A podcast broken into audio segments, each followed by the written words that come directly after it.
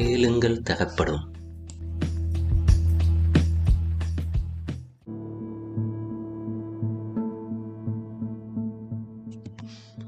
கேளுங்கள் தகப்படும், தட்டுங்கள் திறக்கப்படும், தேடுங்கள் கிடைக்கும் என்றார் இயேசு.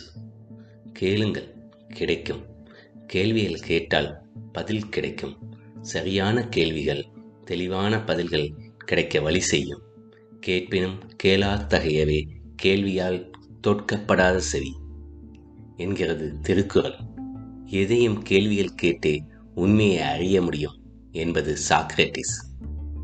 கேள்வி மேல் கேள்வி கேட்டு தெளிவடைய முடியும், பிரச்சனைகளை தீர்க்க முடியும் என்பதை சாதித்து காட்டியவர் சாக்ரட்டிஸ். ஆதிக்க சக்திகள், ஏகாபத்திய சிந்தனையாளர்கள் கேள்விகள் கேட்பதை தடை செய்வதையே நோக்கமாக கொண்டு செயல்படுகிறார்கள்.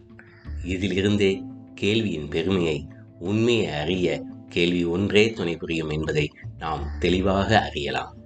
கேள்விகள் ஏன் கேட்கப்படுகின்றன, மற்றவர் என்ன சிந்திக்கிறார் என்பதை அறியவே கேள்விகள் கேட்கப்படுகின்றன.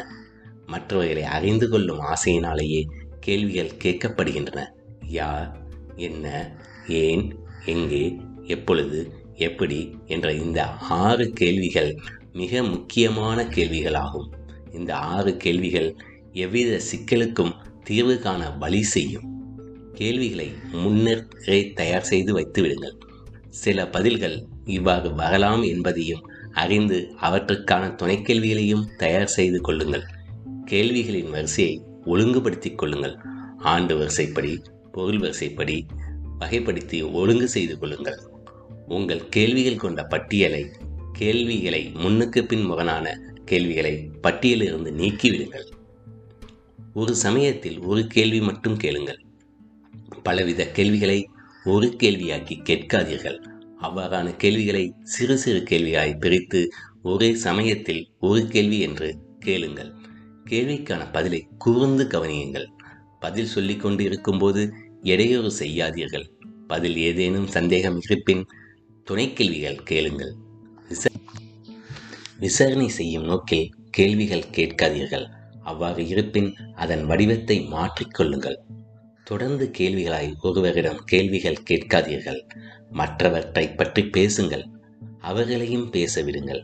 நீங்கள் அவர்களை பேசவிட்டு அவர்களை நீங்கள் அமைதியாக கேட்டுக்கொண்டு இருந்தால் அவர்கள் நீங்கள் கேள்வி கேட்கும் போது மறுக்காமல் பதில் தருவார்கள். கேள்வி கேட்பதற்கு தேவையானது பதில். எனவே பதில் சொல்லும் சூழலை உருவாக்குவது கேள்வி கேட்பவரின் கடமை. கவனிப்பு அத்தகைய சூழலை உருவாக்கி தரும். கேள்விகளை கேள்விகள் போன்று இல்லாமல் சொல்வது போல் கேள்வியை கேளுங்கள். ஆச்சரியம், துன்பம், மகிழ்ச்சி போன்றவற்றை உங்கள் பேச்சில் சேர்ப்பதன் மூலம் இதனை நீங்கள் அடைய முடியும். பல கேள்விகள் அறிதல் நோக்கிலேயே கேட்கப்படுகின்றன. சில கேள்விகள் கவனத்தில் கொள்ளும் வைக்கும் நோக்கிலும் கேள்விகள் உண்டு. அவை அவர்களை வேறு திசையில் சென்று கொண்டு இருப்பவர்களை சரியான திசைக்கு கொண்டு செல்ல வழிவகுக்கும். கேள்விகள் கேளுங்கள், அதுவும் சரியான சீரிய கேள்விகளாய். உங்களுக்கு கிடைக்கும் தெளிவான பதில். தெரிதலுக்கு கேள்வி ஒன்றே துணை.